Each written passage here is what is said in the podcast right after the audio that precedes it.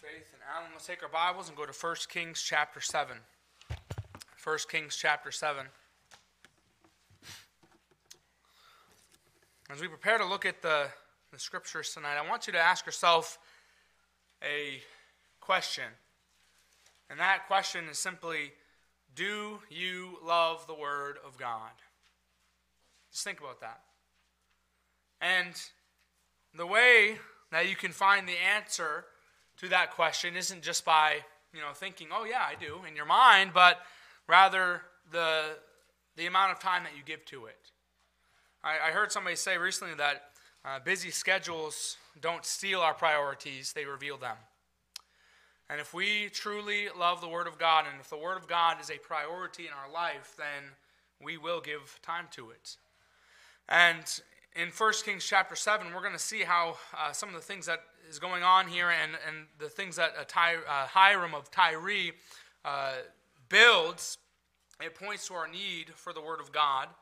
And if you remember, a couple weeks ago, the last time that we looked at this book, we began to look at these works of brass that were uh, made by Hiram, Hiram of Tyre. And remember, this Hiram of Tyre was not the king from, I believe, chapter 3 or 4, but uh, rather a skilled worker of brass that Solomon had hired. Now, the, the, the temple in Solomon's house, it had been completed, and now Hiram was building brass instruments and building brass monuments for the temple, which would carry a lot of significance. And remember, the first thing that we saw that he constructed a couple weeks ago was these two freestanding pillars that would be outside of the temple. And these pillars were named Jachin and Boaz. And the, the two meanings of these names, they gave allegiance to the Almighty God. Jachin meant he will establish, and then Boaz meant in him is strength. So these, uh, they really carried much meaning, and uh, it would be a reminder to whoever the king that was reigning at that time, it would remind them that, hey, look, God keeps his promises. And it would also remind them that their strength does not lie within themselves, but rather it lies in God. And the same must be, uh, we must remember the same thing today that God does keep his promises. And by the way, the Bible's full of them. Uh, if you need to look. Uh, but he will keep his promises, and you also need to understand that your strength does not lie within yourself. It does not lie with another person. It lies in God alone. Now, tonight we're going to go ahead and continue to see these works of brass and uh, how important these articles were. And uh, again, while what, Har- what Hiram made, and we're going to see tonight, what he made, it's no longer in use today. But it does point to a concern of God that matters even today. And the concern of God, now we're going to see tonight, is his concern of having a clean and pure and holy people. That is a concern of God. Living a clean and pure and holy life matters to God. It does. And in order to live a holy life, the Christian must daily go to God for cleansing, because without it, we cannot and we will not be able to be vessels that are fit for God's use. And we'll see that tonight. Uh, but just as it is impossible for you to be physically clean unless you make the effort to take care of your personal hygiene and bathe, it is also impossible for you to be spiritually clean unless you daily make the effort to allow God to cleanse you. And that's what we're going to look at tonight. So let's look at 1 Kings chapter 7. Start with verse 23.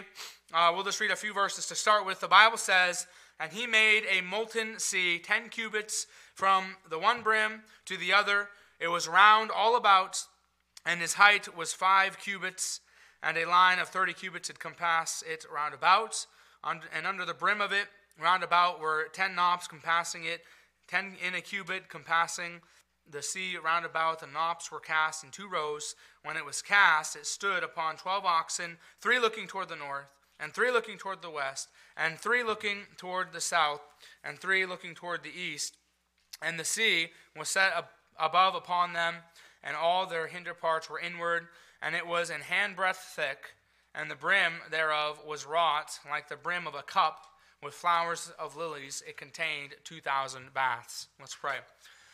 Dear God, I pray uh, that tonight you help us through the preaching of your word.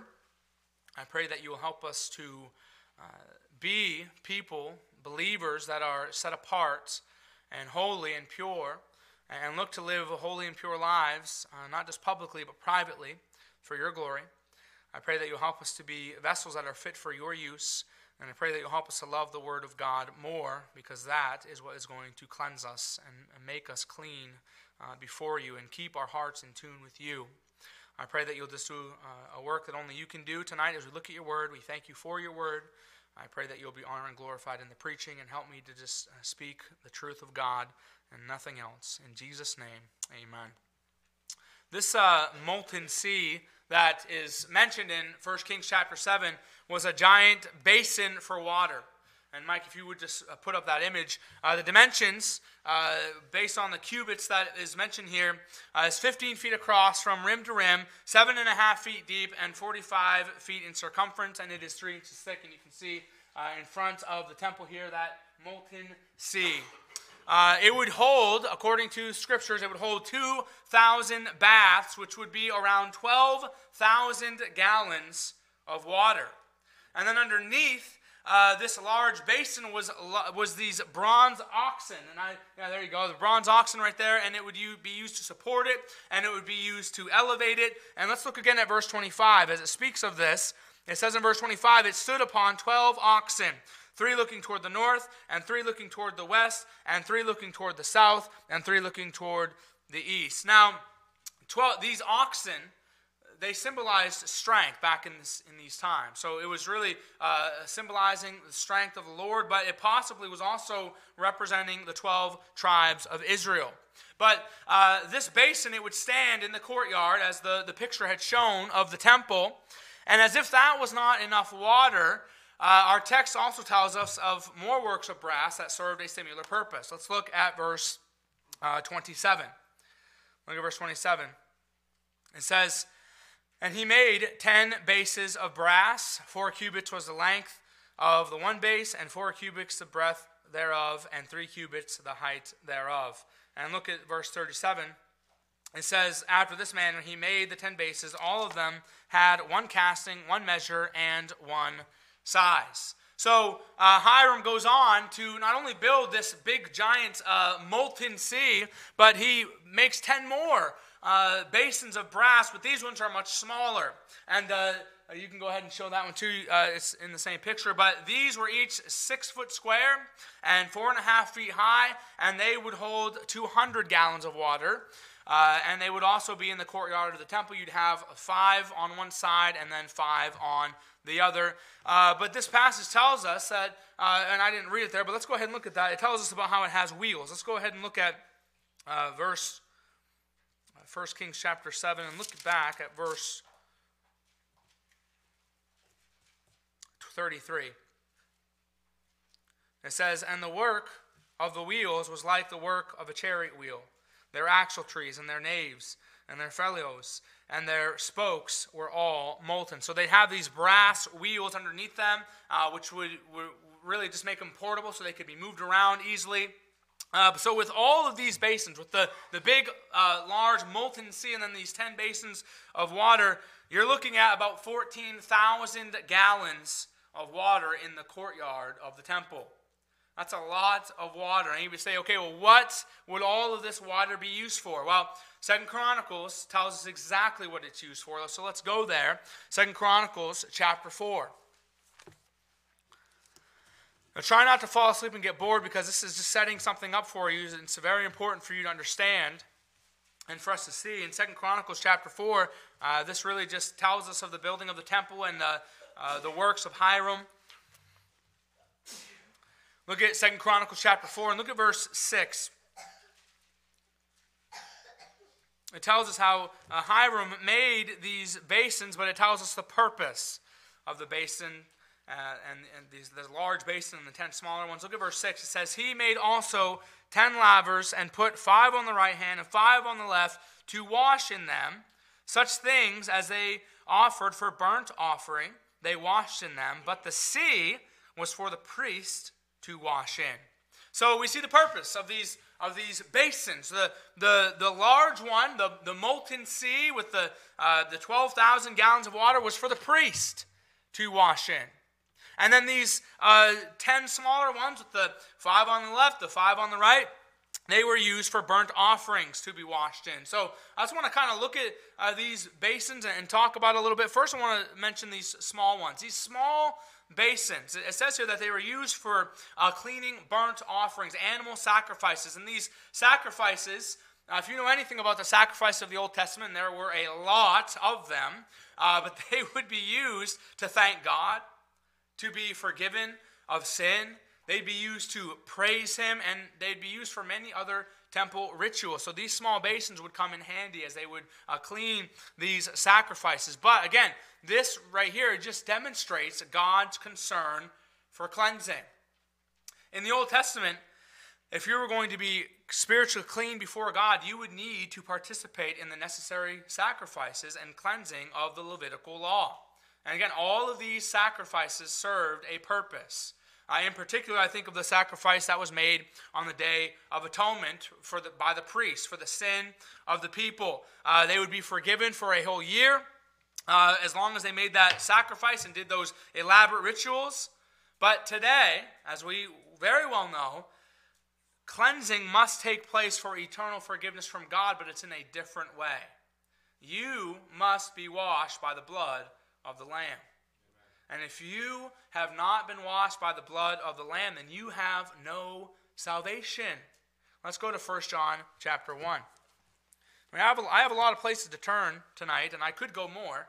There's so much to be said about this. But look at 1 John chapter 1, verse 7.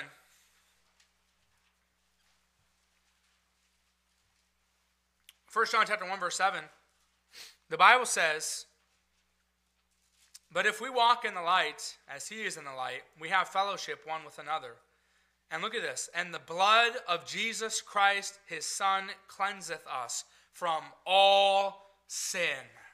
All sin. Not some sin, all sin. The blood of Jesus Christ that was shed once, by the way, one time, it brings us salvation and it brings us cleansing of sin.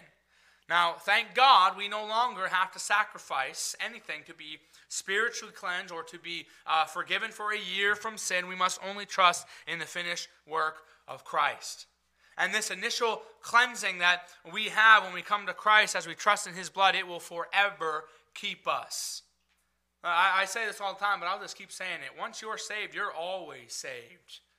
You trust in Christ, you are always saved, and we no longer need an earthly priest to satisfy the wrath of God, to pacify his wrath, because Jesus Christ came down and he forever satisfied the wrath of God, and that will never change. So if you trust in the blood of Jesus Christ, you are washed. The Bible mentions this in several places. 1 Corinthians chapter 6 verse 11 says, "Ye are washed, but ye are sanctified and ye are justified in the name of the Lord Jesus and by the Spirit of our God." Ephesians chapter 1 verse 7 says in whom we have redemption through his blood the forgiveness of sins according to the riches of his grace. 1 Peter 1 verse 18 and 19 says for as much as ye know that ye were not redeemed with corruptible things as silver and gold from your vain conversation received by tradition from your fathers but with the precious blood of Christ as a lamb without blemish and without spot. So thank God we don't have any need for these small basins anymore. Amen. Uh, thank God we don't have to go to the temple to do this, to be cleansed of anything. We just have to go to Christ because it's no longer works of righteousness. We have a much better cleansing, and that is Jesus Christ our Lord. So now I want to look at the large basin that was uh, used for cleansing the priests, and this is really where we're all going to focus on tonight. Uh, in the Old Testament, uh, the, the, the reason that they have this large basin is because uh, it was mandatory for the priests to physically clean themselves. They had to physically wash their hands and wash their feet, and if they did not do that before they went into the holy place or the Holy of Holies, they would be killed by God. And this was established in the tabernacle with Aaron's sons, and it was uh, a rule that was set in place also here in 1 Kings. And I want to go there and look at Exodus chapter 30 and see the establishment of this law by God. And look at Exodus chapter 30.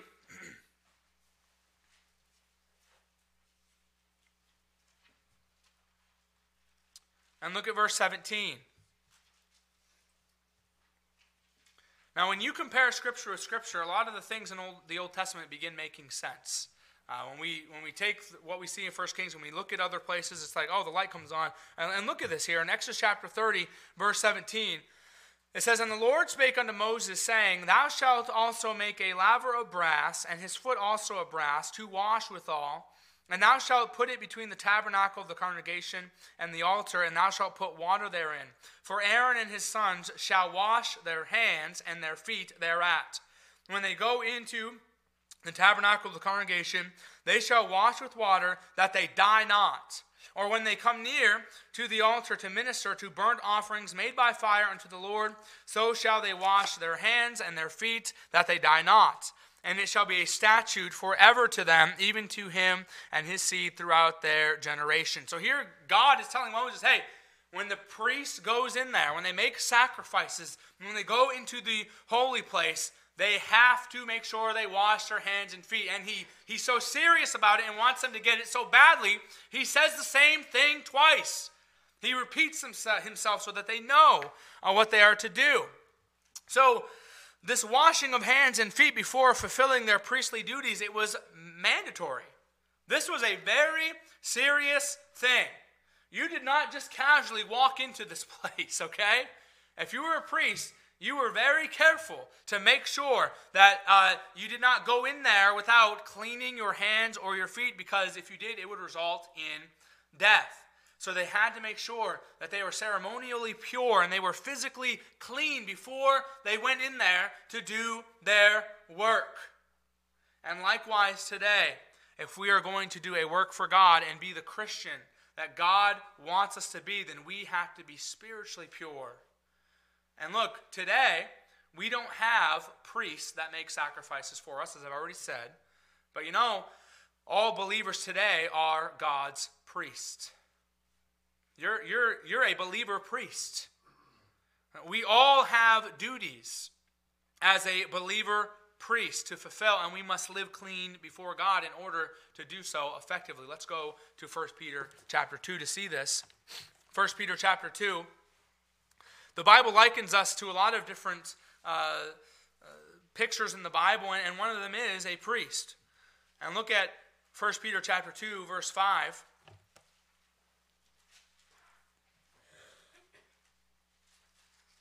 1 Peter chapter 2 verse 5 it says in verse 5 ye also as lively stones are built up a spiritual house and look what it says in holy priesthood to offer up spiritual sacrifices acceptable to God by Jesus Christ. So the, the priests of the Old Testament and the believer priest of today they share much in common. But one of the things, that, the main things I want to focus on is this offering sacrifices to God. So in the Old Testament, you had uh, these physical sacrifices that involved animals, but the ones that, the sacrifices that we have today, as this passage tells us, are spiritual sacrifices.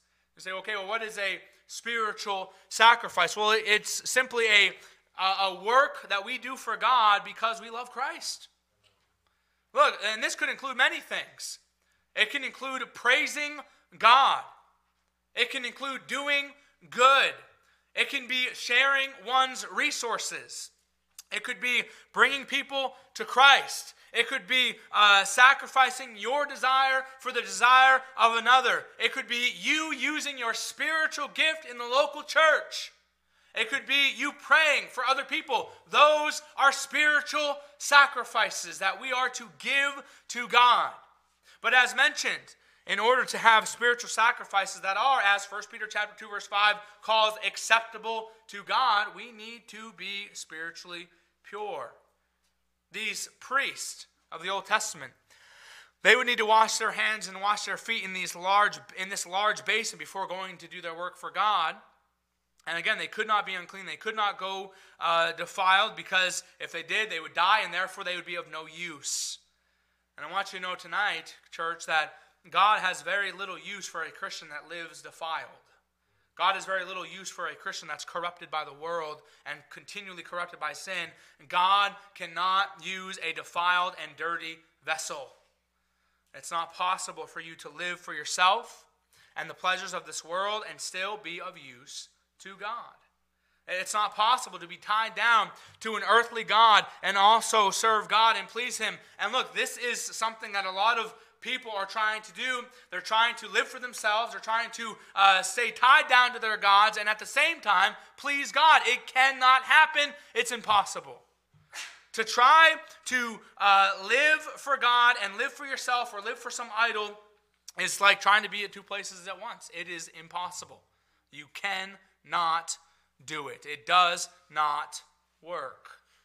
So, just as these priests had to be physically cleansed before doing their sacrifices in the temple, we need to be spiritually cleansed before doing spiritual sacrifices.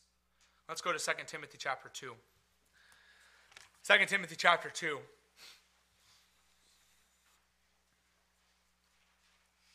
Now, there are many places that we could go to see this truth. I think of the, in the Gospels, I believe it's Matthew, where it talks about before you uh, bring your offering to the altar to make sure that everything is right between you and your brother. Uh, but this is just another example here and another illustration uh, that's given to us by Paul. Look at 2 Timothy chapter 2, verse 20.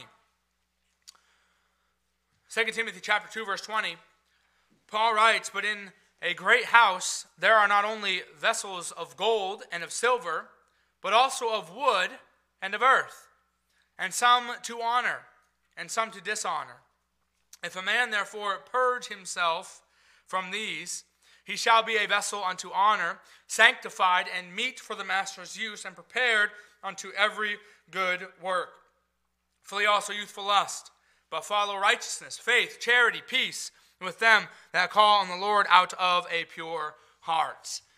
It's very interesting. This uh, the, the Greek word for vessels here. It's describing various utensils and furniture that would be found in the home. It's a rather broad term, but it really helps paint a really good picture. In this analogy, Paul speaks of two types of utensils or serving dishes. And the two types of vessels in this great house that it's speaking of were vessels to honor and vessels to dishonor. Now, in this home, as it uh, was in all wealthy homes in this time, they had vessels that were made of silver and gold, and these were vessels of honor that would be used for honorable purposes like serving food to family or guests. That was an honorable thing. They would use silver and gold utensils and vessels to do that. But then you had vessels to dishonor that were made as this thing, as this passage says, uh, of wood and earth, or, or wood and clay, and they would be used for that which was not honorable, such as getting rid of garbage or getting rid of filthy waste. But look at verse 21 again of this chapter. It says, If a man, therefore, purge himself or separate himself from these, he shall be a vessel unto honor, sanctified and meet for the master's use, and prepared unto every good work. So if we purge ourselves, if we cleanse ourselves, then we can be of use to the Lord. Now, of course, this is not talking about uh, the initial cleansing that we get because we cannot cleanse ourselves in this way. Uh, but to purge here means to thoroughly and completely clean, to separate yourself. And when this happens, we are then able to be a vessel unto honor that is fit for the master's use. We are then uh, set apart. We're then clean and we're pure, and then we're able to be used for God's special purposes. Uh, one pastor put it this way they said, For any waste bucket in the house to be used for a noble purpose, it would have to have been vigorously scoured, cleansed, and purged from all traces of its former filth. I want you to understand tonight that if we live an unclean and holy life, then we're not fit for the Master's use. We are living as a vessel to dishonor. And oh, how far of a cry this is from the way most believers conduct themselves today.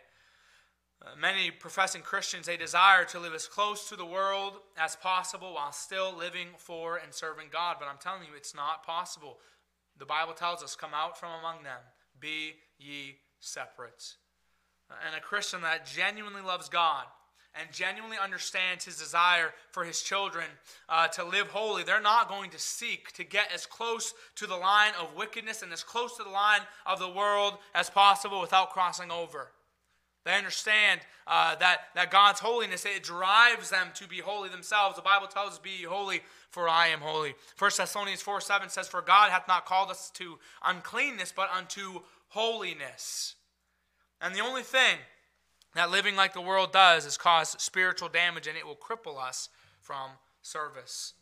I love the illustration that D.L. Moody gave when he said that Christians, they have to live in the world, but they should not be filled with the world. He said, A ship is in the water, but if water gets into the ship, then she goes down to the bottom. So Christians, they live in the world, but if the world gets into them, then they too sink to the bottom. Look, we need spiritual cleansing in order to do a work for God. And this cleansing is a daily and continual cleansing that keeps our hearts in tune with God. Again, it doesn't bring us salvation, but it keeps our relationship with God and it keeps our hearts in tune with God. Now, these priests in 1 Kings 7, they had this giant basin for ceremonial cleansing so that they could do their work for God. But as believer priests today, what do we have for spiritual cleansing that enables us uh, to give our sacrifice and give service that's acceptable to God? I want to look at two things that, that, that really uh, work to help us be clean to help help us be spiritually pure. And and there's these two things should be taking place in our life every day to keep our hearts close to God. And again they do not bring us salvation because as you're saved once you're always saved but they keep us holy and in harmony with God. If you want to be holy if you want to live your life in harmony with God if you want your heart to be in tune with God then you have two things you need to continually read the word of God and also confess your sin to God. Now, for these priests back then, this basin of water, it cleansed them, it prepared them for service. But today, we get cleansed and prepared for service by the washing of water by the word. Let's look at 2 Timothy again. Look at chapter 3. 2 Timothy chapter 3.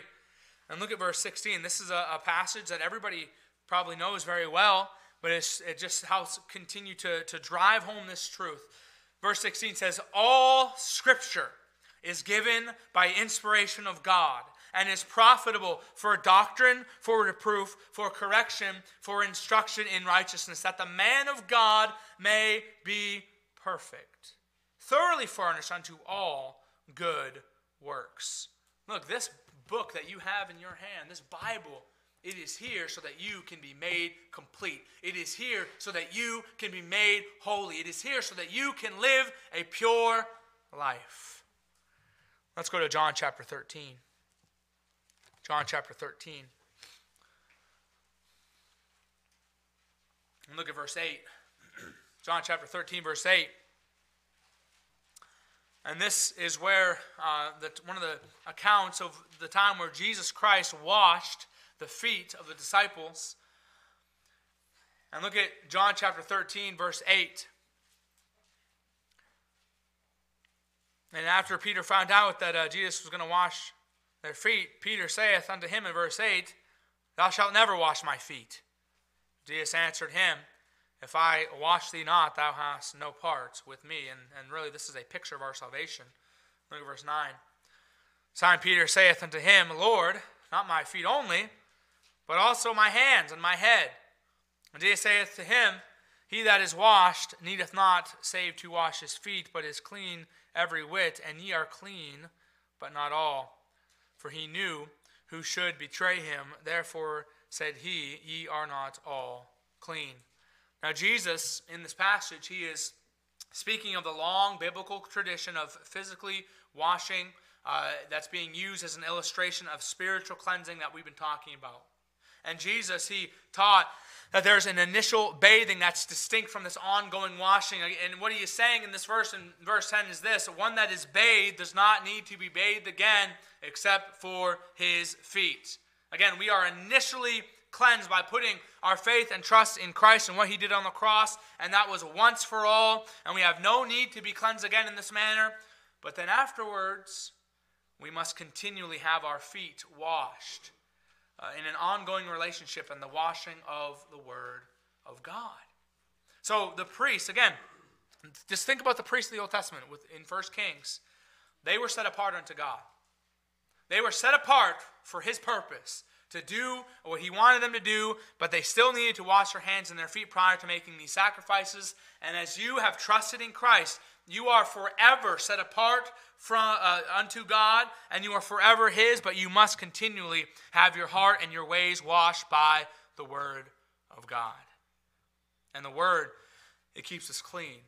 It keeps us pure and it keeps us holy as we serve God. Psalm 119, verse 9, one of many verses that speaks to this fact, says, Wherewithal shall a young man cleanse his ways? By taking heed thereto according to thy word. Verse 11 of that chapter says, Thy word have I hid in mine heart that I might not sin against thee. John chapter 15, verse 3 says, Now ye are clean through the word which I have spoken unto you. So the word of God, it cleanses us. It keeps us clean. It keeps us pure. You may say, okay, well, how is this so? Well, as Hebrews says, the word of God is quick and powerful and sharper than any two edged sword, piercing even to the dividing asunder of soul and spirit and of joints and marrow, and as a discerner of the thoughts and intents of the heart. In other words, it convicts, it points out sin, it cuts to the heart, it guides us in truth, it teaches us how to live. So, therefore, listen, you need its cleansing work every single day. Let's go to James chapter 1. James chapter 1.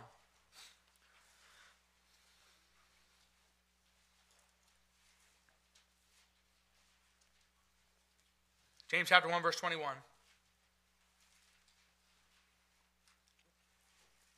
James chapter 1, verse 21. Start there. It says, Wherefore lay apart all filthiness and superfluity of naughtiness and receive with meekness the engrafted word which is able to save your souls. But be ye doers of the word and not hearers only, deceiving your own selves. For if any be a hearer of the word and not a doer, he is like unto a man beholding his natural face in a glass. For he beholdeth himself and goeth his way, and straightway forgetteth what manner of man he was. This is a simple yet very powerful illustration that teaches us how the cleansing word of God works. And our response to the Word of God should be very similar to the response that we have when we look in the mirror and we see that something is wrong. You fix it. You don't just walk off and not fix it. Look, and when you see that something in your life is wrong, as you carefully and cautiously look in the mirror of God's cleansing word, you see a command in there that you're not obeying. You need to allow the Holy Spirit to guide you and cause you to be obedient to it. As you read the Word of God and you see God's clearly pointing out sin in your life, you must deal with it. You must confess and forsake it. So, that right there, that is what the Word of God does. It points out our sin, it convicts our hearts. And when we're convicted of it, we need to confess it to God and therefore forsake it. The Bible says in 1 John chapter 1 verse 9, if we confess our sins, he is faithful and just to forgive us our sins and to cleanse us from all unrighteousness. So consider tonight do you allow the word to wash you and sanctify you every single day? Do you keep your heart clean and pure before God? You know, we must not only read our Bibles to say we read it. And oh, how often we can be guilty of that. Oh, I just I checked the box. I read a, a chapter in Proverbs. I didn't get anything from it, but I read it. Well, you might as well not even have bothered the, we're not just to read the Bible to say we read it, but rather read it so that God can use us as a clean vessel that is truly fit for His use. D.L. Moody said that the Bible will keep you from sin, or sin will keep you from the Bible. The Word of God, it, it cleanses our ways. So tonight, I want to challenge those that do not read the cleansing Word of God to start doing it. Start small but do it daily. You'll find that the more that you read, the more that you study, the more that you learn about the Word of God, the more you're going to love His law. I want to challenge those that read the Word of God, maybe just to say that they read it, and we all can probably get. Uh, have those times in our life, but I want to challenge you to begin reading it with a new mindset. Read it with the mindset of looking to be cleansed by its sanctifying power. Approach the scriptures with a heart that desires to live a holy life. And for those of you tonight that do well to read and you do well to learn and meditate and apply the scriptures, I want to encourage you to continue. we daily need to be washed by the sanctifying Word of God. And if we want to live holy lives that are set apart unto Him with service that is acceptable to God, we need to go to our molten sea, which is the Word of God. So that when we offer our spiritual sacrifices to God, they are acceptable. Jesus Christ said in John 17, when he was praying to God about his disciples, he said, Sanctify them in thy truth. Thy word is truth. May our heart be, as one man said, he said this, he said, The world has yet to see what God can do with a man that's fully consecrated to him, and by God's help, I aim to be that man. That should be our heart. May we all aim to be holy as God is holy and allow His Word to cleanse us and liken us to His image. And this book that you have in your lap tonight is incredible. You understand that so many people, even all around the world, so many people, they don't even have a copy of the Word of God. They would do anything to have what you have. And you will never be able to exhaust your study in the Scriptures. There's so much to learn.